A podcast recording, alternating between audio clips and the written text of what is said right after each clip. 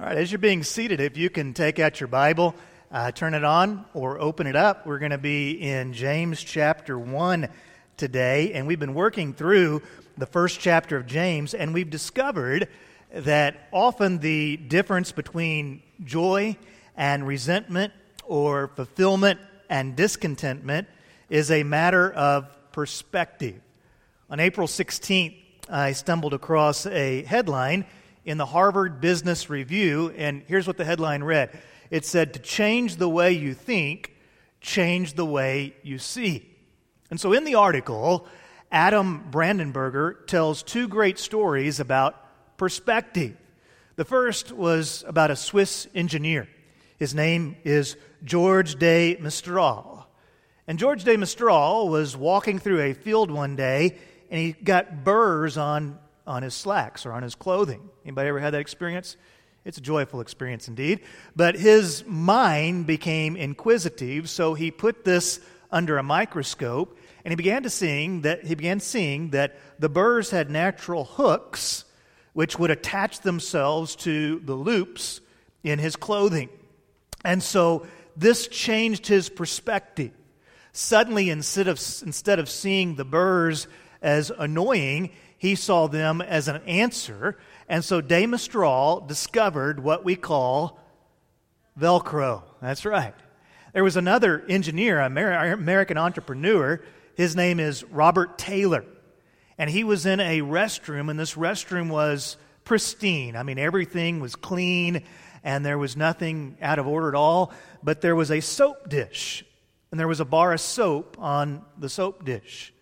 And next to the bar of soap was that ooze. You know what I'm talking about?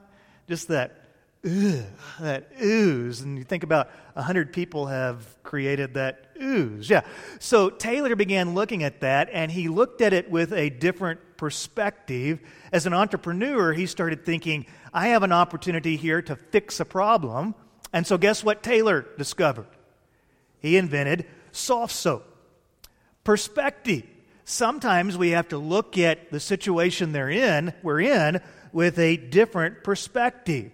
Perspective is actually vital to your spiritual growth. Mature Christians have to learn to look at your circumstances in life as opportunities for God to grow you. And make sure you catch this.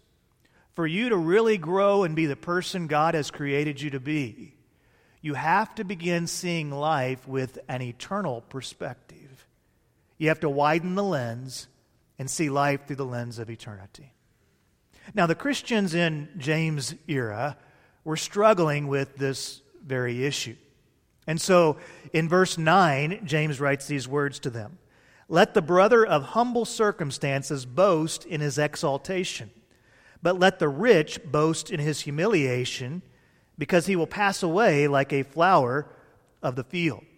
So here was the typical mindset or perspective that people had back in James' day. If life is easy, if I have money, if I have things, then God is for me. But if life is hard, if I don't have much money, if I'm poor, if I don't have many things, then God is against me. So they had a perspective. And they were bringing a consumer, short term perspective to an eternal, long term relationship with a loving God. Thankfully, this never happens today, right? We never have a short term perspective when it comes to God. We never have a, what have you done for me lately view when it comes to God, do we? None of us ever struggle with that, do we? Am I, uh, yeah. Okay, so I'm wrong. Some of us do struggle with this, right? Well, he continues in verse 11. So if you struggle with this, I do sometimes, then make sure you continue leaning into this passage. He says, For the sun rises, and together with the scorching wind dries up the grass. Its flower falls off, and its beautiful appearance perishes. In the same way, the rich person will wither away while pursuing his activities. Now, this passage is not against you having a good job. This passage is not against you doing well financially in life.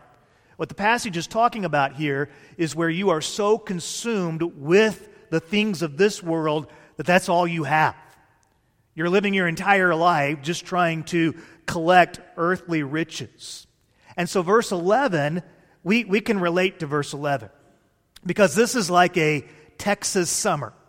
Right now, you drive through the neighborhoods, all the lawns are green.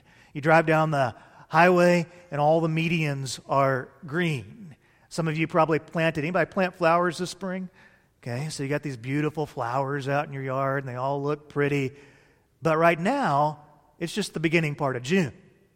July is on the way. And whenever we get to July and the sun starts really bearing down, uh, it's going to get a lot harder to keep all of that alive. You have to actually intervene and do some things specific to keep the grass alive and to keep the flowers alive. And they may make it through July, but by the time we get to August, when you drive around, you're going to start seeing the medians are going to be kind of a beautiful Texas brown, right? Why? Because of the Texas sun. So James is saying this, this is what happens. We, we live our life thinking that, that this is all there is and we're chasing after all these things, but then eventually it's going to fade away. As a pastor, uh, my pastor's heart cries over this. I see this happen over and over and over again. We bring a short term earthly perspective to a long term heavenly God. And here's the result spiritually. As long as we're having fun, as long as times are good, then, brother, God is good. But when things get tough, when things get harder, then we start asking the question God, where are you? Why should I keep trusting you? And here's, here's what I see happen it's rarely articulated, but it's often lived out. I see people start getting frustrated and angry with God because they have a very short term perspective of God. And like the sun withering the grass, their faith begins to wither.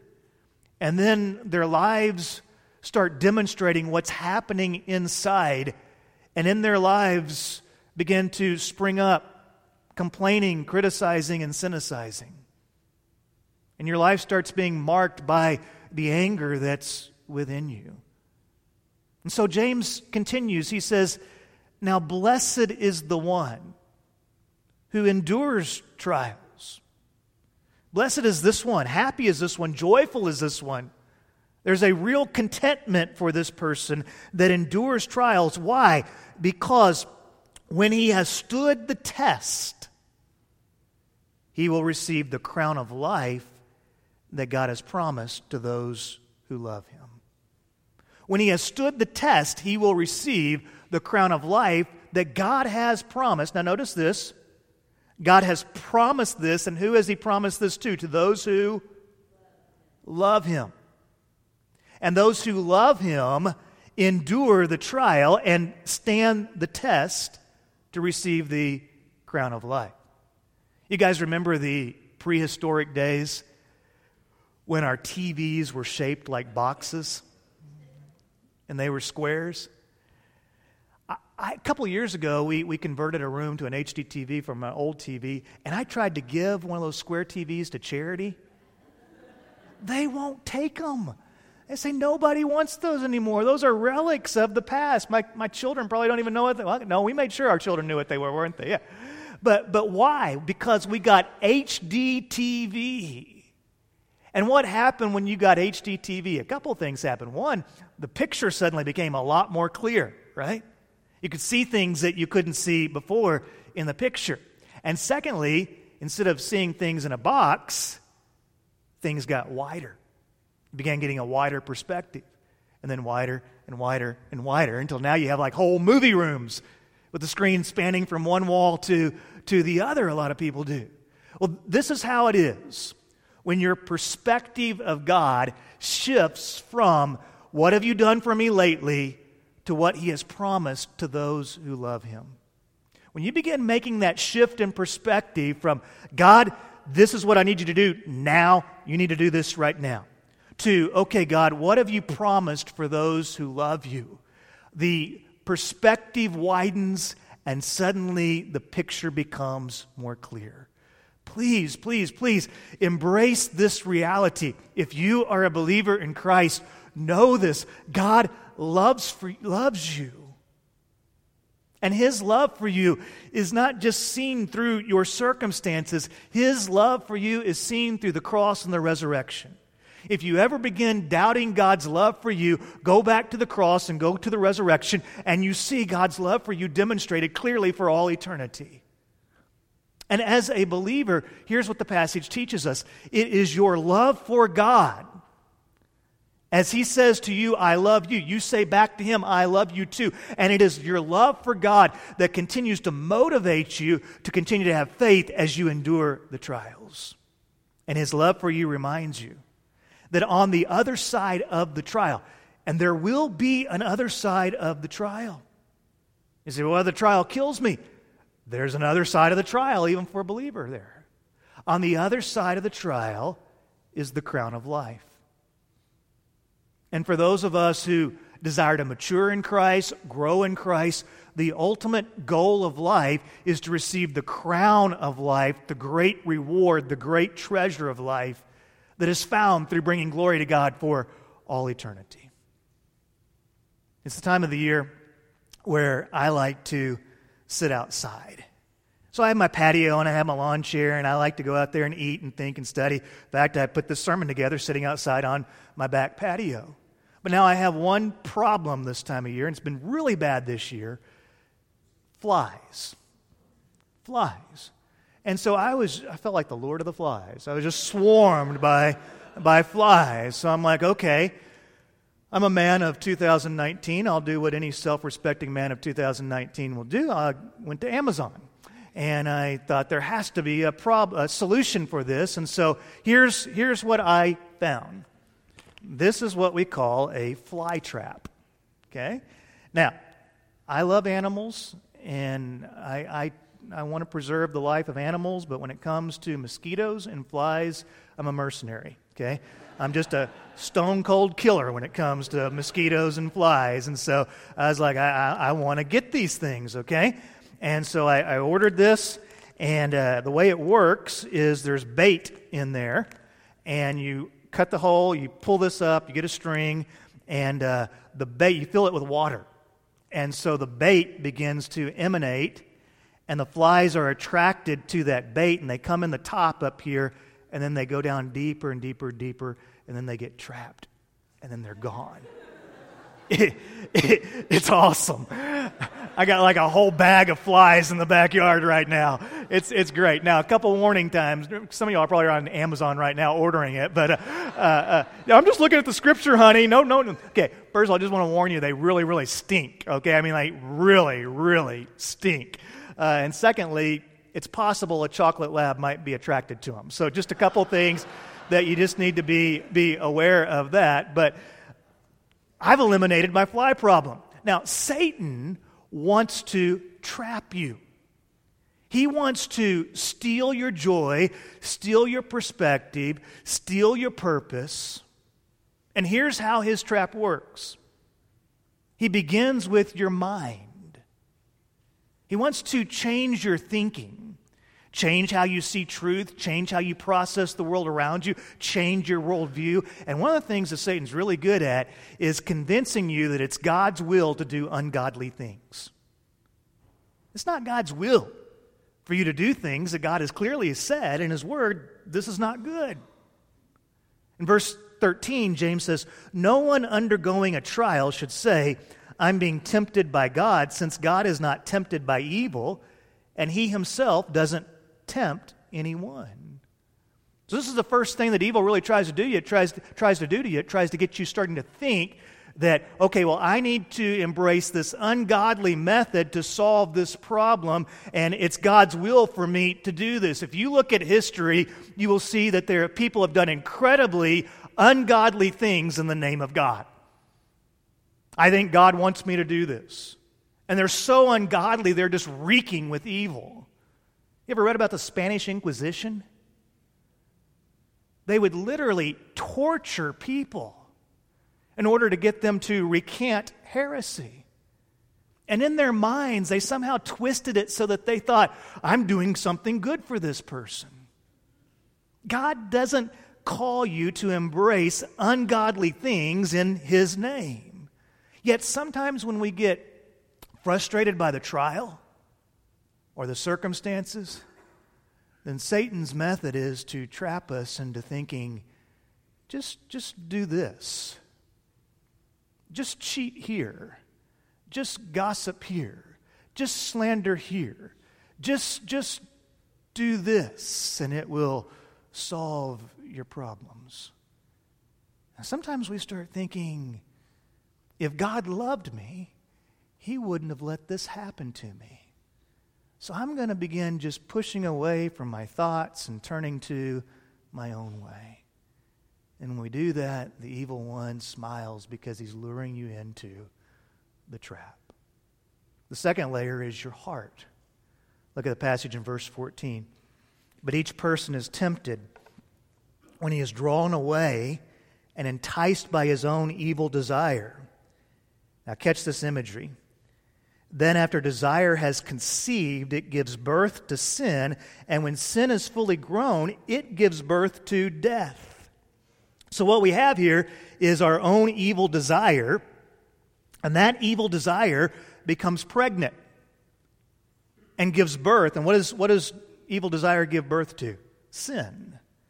And then when sin is fully grown, it also gets pregnant and it gives birth to death. So death becomes the grandchild of desire and the child of sin.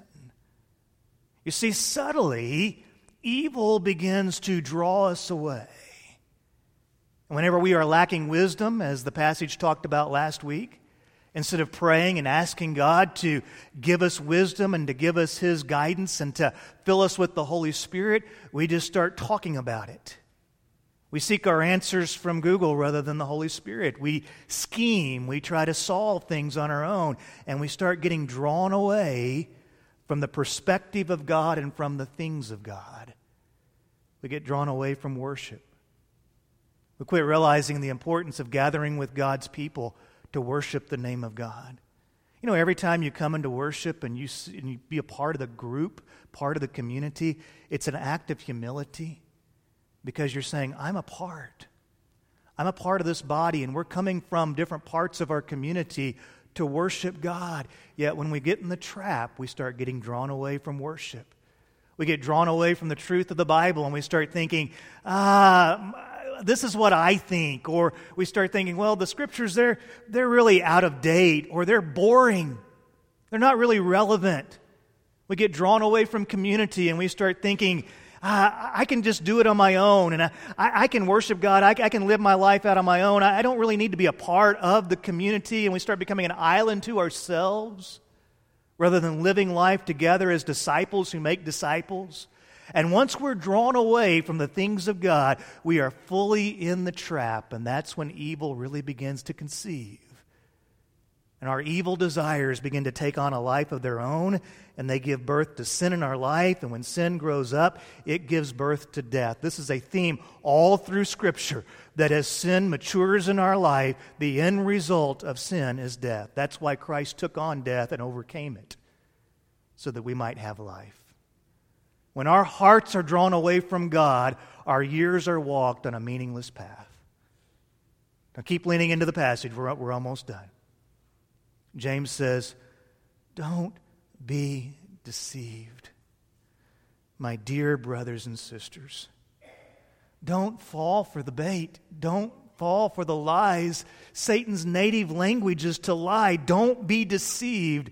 You are my family. I love you. Please don't fall for this. God is not out to get you. God is not tempting you. Your circumstances are not the wrath of God upon you. God has not left you. You are a believer in Christ. God loves you, and nothing's going to separate you from that love. Lean into the trial in faith because God's growing you and He's maturing you. And when you're tempted to look around and be distraught, James says, Look up and realize this, verse 17. Every good and perfect gift is from above. And it comes down from the Father of lights, who does not change like shifting shadows. So get the contrast. The gifts of Satan are evil, the gifts of God are good. The gifts of Satan destroy life, the gift of God builds life. The gifts of Satan are temporary, the gifts of God are eternal.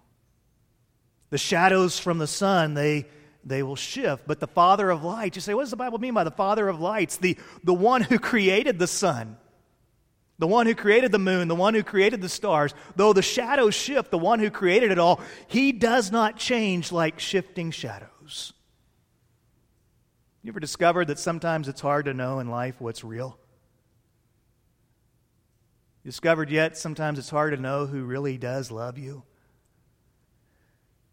and who it is that just wants to use you? A few years ago, I had a big honor in my life. I, I was elected chairman of the board at a college and the seminary where I did my graduate work. And it was, just, it was a cool thing. It was a big responsibility, but it was a cool, cool thing to be elected to that position. One of the things that I discovered after I got that title is that I had a lot of new friends. you ever been in that situation? You get some type of responsibility or title, and suddenly you have a lot of new friends that want to talk to you and uh, bend your ear on things, stuff like that, maybe take you to coffee, whatever it might be. And then I lived out my term, and, and at the end of the term, here's something I discovered. I discovered that some people really were my friends, and some people were just shifting shadows. They moved through life, but they really weren't going through life. They were just shifting. Listen to me, my friend. God doesn't just love you in the good times and leave you in the bad times. God loves you for all eternity. He doesn't change. He's not shifting in who he is. His character doesn't alter based upon the circumstances. And if you are a believer in Christ, nothing can separate you from the love of Christ because he doesn't love you based upon your loveliness. He loves you in Christ. And when you are in Christ, nothing's going to separate you from Christ. You belong to Him for all eternity. So anchor yourself in Him. Develop your perspective through Him. And the Bible says, by His own choice, He gave us birth. So remember the imagery earlier? Sin was giving birth. Well, God gives us birth by the word of truth. So, so that we would be a kind of first fruits of His creation. God doesn't love you because He has to. By His own choice, He gave us birth. And it's anchored in His truth. So that we might be the leaders, the first fruits, the ones who are setting the pace of worship amongst the entire creation, using our lives for His glory. So when you go through that difficult season, know that God's not against you. I'll say this again God is working in you so that He might work through you. Will you say that with me? God is working in you so that He might work through you.